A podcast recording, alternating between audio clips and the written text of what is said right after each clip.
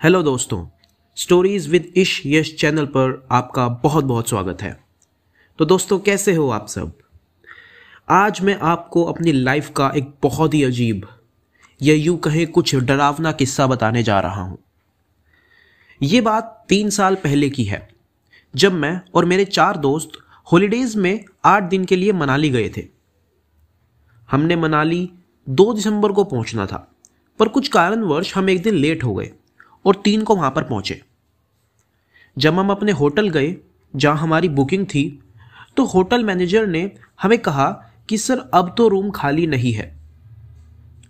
लेकिन हमने कहा, हमारी बुकिंग है, आप रूम कैसे नहीं दे रहे? लेकिन मैनेजर ने कहा कि, सर, आप लेट हो गए और ये पीक सीज़न है तो हमने रूम दूसरे कस्टमर्स को देना पड़ा। फिर ऐसे बहस हुई और होटल मैनेजर ने हमें रिफंड दे दिया। और कहा सॉरी फॉर इनकन्वीनियंस हमारे पास और कोई होटल ढूँढने के अलावा कोई ऑप्शन नहीं था। तो हम सब उस होटल से निकले और दूसरे होटल ढूँढने निकल गए। एक तो रात काफ़ी हो चुकी थी और ऊपर से जिस एरिया में हमारा ये होटल था वो मनाली टॉप पर था। तो वहाँ और कोई होटल भी नहीं थे। पर फिर भी हम इधर उधर घूम रहे थे कि कोई होटल काश मिल जाए। हम वहाँ के लोकल्स से कोई रहने की जगह पूछ रहे थे, क्योंकि वहाँ नेटवर्क भी नहीं आ रहा था। पर हमें सबसे यही जवाब मिल रहा था कि यहाँ तो कोई और होटल नहीं है। उस होटल से कुछ चार पाँच किलोमीटर जब हम दूर आ गए, हमें एक बड़ी सी हवेली दिखी। दूर से तो वो एक रिसोर्ट टाइप लग रही थी। पर जब पास गए तो एक बहुत पुराना सा खंडर दिख रहा था। वहाँ एक गार्ड बैठा था। हमने उससे वही पूछा जो हम सबसे पूछ रहे थे, कि क्या हमें यहाँ आसपास कोई रहने की जगह मिल जाएगी? जैसे ही हमने ये बात उसके सामने रखी, तभी अंदर से एक बूढ़ी औरत बाहर निकल कर आई और हमसे पूछा, बच्चों, क्या हुआ? तो हमने उन्हें कहा कि हम बहुत दूर से आए हैं और हमारे पास कोई रहने की जगह नहीं है। तभी वो बोली, कोई बात नहीं बच्चों, एक रात तुम यहाँ रुक सकते हो। कल सुबह निकल जाना। हमने थोड़ा सोचा और हाँ कर दी, क्योंकि रात बहुत हो चुकी थी और कोई भी होटल दूर दूर तक नहीं दिख रहा था तो हमारे पास कोई और ऑप्शन नहीं था। हम सब उस औरत के साथ अंदर चले गए। जैसे ही हमने अंदर देखा, बहुत बड़े बड़े पुतले रखे हुए थे। हमने उस औरत से पूछा, ये सब यहाँ क्यों है? पर उन्होंने कोई जवाब नहीं दिया। और हमें सीढ़ी से ऊपर ले जाते हुए एक कमरे में ले गई। वो औरत बोली, आज रात तुम इस कमरे में रुक सकते हो और तुम्हें कुछ भी चाहिए हो तो मुझे बता देना। हमने कहा, शुक्रिया। और वो हमारे कमरे से बाहर चली गई। हम सब भी काफ़ी थक गए थे तो हम सब सो गए। थोड़ी देर बाद किसी के चलने की आवाज़ आने लगी, जैसे कोई दबे पाँव चल रहा हो। मैंने टाइम देखा तो रात के ढाई बज रहे थे। मैंने अपने दोस्त को उठाया, लेकिन वो बोला, भाई कि तुझे ऐसे ही कोई आवाज़ आई होगी? मैंने भी सोचा, शायद ये मेरा वहम है। मैंने फिर सोने की कोशिश की, लेकिन फिर कुछ मिनट बाद किसी के चलने की आवाज़ आने लगी, और इस बार आवाज़ काफ़ी तेज थी तो मेरे दोस्त भी उठ गए। हम सबने सोचा कि हमें एक बार बाहर देखना चाहिए। क्या पता कोई चोर हो? तभी हम सब दोस्त कमरे से बाहर निकले।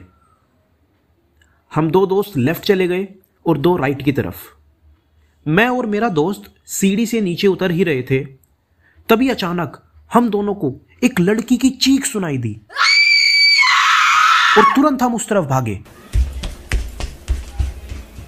हमने उधर देखा, एक आठ से नौ फीट लंबी औरत जिसकी आधी शक्ल तो एक लड़की जैसी थी पर आधी भयानक भूतनी जैसी। उसने अपने हाथ बढ़ाए और मेरे दोस्त को पकड़ा और उठा के पटक दिया।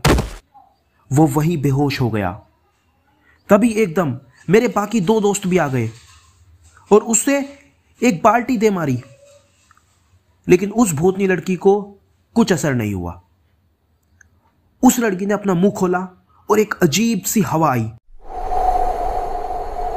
जिससे हम तीनों भी बेहोश हो गए। अब इसके बाद क्या हुआ? क्या हम चारों बचे या नहीं? ये जानने के लिए आप हमारे चैनल को सब्सक्राइब कर लीजिए। हम जल्द ही इसका पार्ट सेकंड रिलीज़ कर रहे हैं। तो जल्दी मिलते हैं आपसे दोस्तों अगले पार्ट के साथ। तब तक के लिए जय हिंद।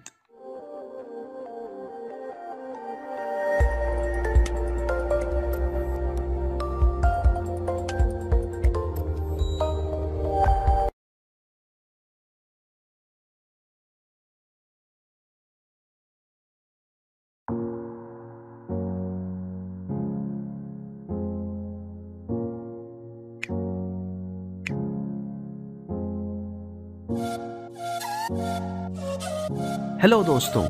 तो कैसे हैं आप सब? स्टोरीज विद इशियस चैनल पर आपका बहुत बहुत स्वागत है। तो हम वापस आ गए हैं घो स्टेट पार्ट टू के साथ।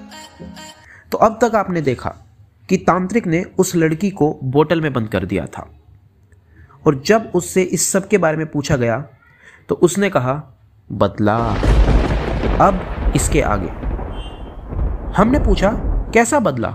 हमने तुम्हारा क्या बिगाड़ा है? वो बोली कि सिर्फ़ तूने नहीं, बल्कि पूरी मर्द जात से मुझे नफरत है। क्यों? मर्दों ने तुम्हारा ऐसा क्या छीन लिया? तो उसने अपनी कहानी सुनाई कि दो साल पहले वो कॉलेज में पढ़ती थी और तब उसकी अजय नाम के एक लड़के से अच्छी दोस्ती थी। मैंने उसको बीच में रोका और पूछा, अजय, क्या तुम उसी अजय की बात कर रही हो जो मेरे घर के साइड वाले घर में रहता है? उसने कहा हाँ वही. फिर आगे वो बोली, हम काफ़ी अच्छे दोस्त बन गए थे। साथ में घूमते थे मूवीज़ वगैरह देखने जाते थे, और भी बहुत कुछ। और फिर अजय ने एक दिन मुझे प्रपोज कर दिया। और मुझे भी उसकी कंपनी काफ़ी पसंद आती थी तो मैंने भी हाँ कर दी। हम एक दूसरे के और करीब आ गए। और फिर आया साल 2019 का वैलेंटाइंस डे अजय और मैं। वैसे मेरा नाम अवरोही था। वो थोड़ा सहम कर बोली, अजय और मैं साथ में खाना खाने गए थे। उसके बाद हम पार्क में घूमने भी गए और फिर वो शाम को मुझे एक सुनसान सी जगह पर ले गया।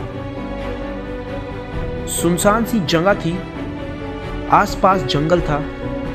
उस रोड के किनारे सिर्फ़ एक ही घर था और उसकी चाबी अजय के पास ही थी। हम अंदर चले गए। अंदर बैठकर हम बातें कर रहे थे। तभी डोरबेल बजी और अजय दरवाज़ा खोलने गया। तब मैंने देखा कि अजय के ही चार दोस्त अंदर आ गए। उनके हाव भाव देखकर मैं समझ गई थी कि कुछ तो गड़बड़ है। उन्होंने मेरे साथ ज़बरदस्ती की और अजय भी उनको नहीं रोक रहा था। अपनी आँखों से आँसू छलकाते हुए उसने बोला कि उन सब लोगों ने मेरा रेप किया। और उसके बाद मुझे रोड पर फेंक कर भाग गए। यही सब सुनकर हमें उसके लिए काफ़ी अफसोस हो रहा था। फिर वह बोली कि जब मुझे होश आया तो मैं एक हॉस्पिटल में एडमिट थी। वहाँ पर पुलिस और मेरे परिवार वाले भी थे। मैं उनको सब कुछ बताना चाहती थी, लेकिन वीकनेस की वजह से कुछ नहीं बोल पा रही थी। दो तीन दिन बाद जब मैं थोड़ा ठीक हो गई, तब मैंने सब कुछ उनको बताया कि मेरे साथ क्या क्या हुआ। और पुलिस ने उनको पकड़ भी लिया। लेकिन, एक हफ़्ते बाद मुझे पता चला कि वो सब दरिंदे जेल से छूट गए हैं। मैं ये सुनते ही अपने पेरेंट्स के साथ पुलिस स्टेशन गई। ये पूछने कि उनको क्यों छोड़ा गया? तो पुलिस वालों ने कहा कि हमें कोई पुख्ता सबूत नहीं मिला। जब हम पुलिस स्टेशन से बाहर निकल रहे थे तो एक हवलदार वहाँ पर खड़ा था। वो बोला कि वो तो छूटना ही था उसका बाप करोड़पति जो है, यह सुनकर हम सबको काफ़ी और मैंने सीधा जाकर उस पुलिस वाले का गिरिबान पकड़ लिया और उसको खूब गालियाँ दी। उसने हमें धक्के मारकर पुलिस स्टेशन से बाहर निकलवा दिया। फिर हम सबने फैसला किया कि हम इसके खिलाफ कोर्ट में केस करेंगे और हमने एक अच्छा वकील भी कर लिया। एक मार्च को कोर्ट की पहली तारीख थी, लेकिन हमें क्या पता था? कि हम कोर्ट जा ही नहीं पाएँगे। 28 फरवरी की रात को उसी अजय और उसके बाप के भेजे हुए गुंडों ने हमारे पूरे घर में आग लगा दी। मैं, मेरी माँ, मेरी छोटी बहन और मेरे पिता, हम सब ज़िंदा जल गए और दम तोड़ दिया। जब इसकी जाँच हुई तो सामने ये आया कि आग शॉर्ट सर्किट की वजह से लगी थी और मामला रफा दफ़ा हो गया। तो ये है मेरी साधारण जीवन की कहानी। उसने काफ़ी भावुक मन से कहा, हम सब भी ये सब सुनकर विश्वास नहीं कर पा रहे थे कि कोई इतना निर्दयी कैसे हो सकता है। लेकिन फिर मेरे मन में एक सवाल आया, जो शायद आपके मन में भी आ रहा होगा, कि उसने मेरी गर्लफ्रेंड बनने का नाटक क्यों किया? क्या वो मुझे भी मारना चाहती है? ये जानने के लिए आपको देखना होगा इसका अंतिम और सबसे मज़ेदार पार्ट थ्री तो आशा करता हूँ दोस्तों, आपको हमारी कहानी पसंद आई होगी। अगर हाँ तो इसे ढेर सारा प्यार दें और जल्द ही मिलेंगे हम आपसे इस कहानी के अगले पार्ट के साथ। तब तक के लिए दोस्तों, जय हिंद।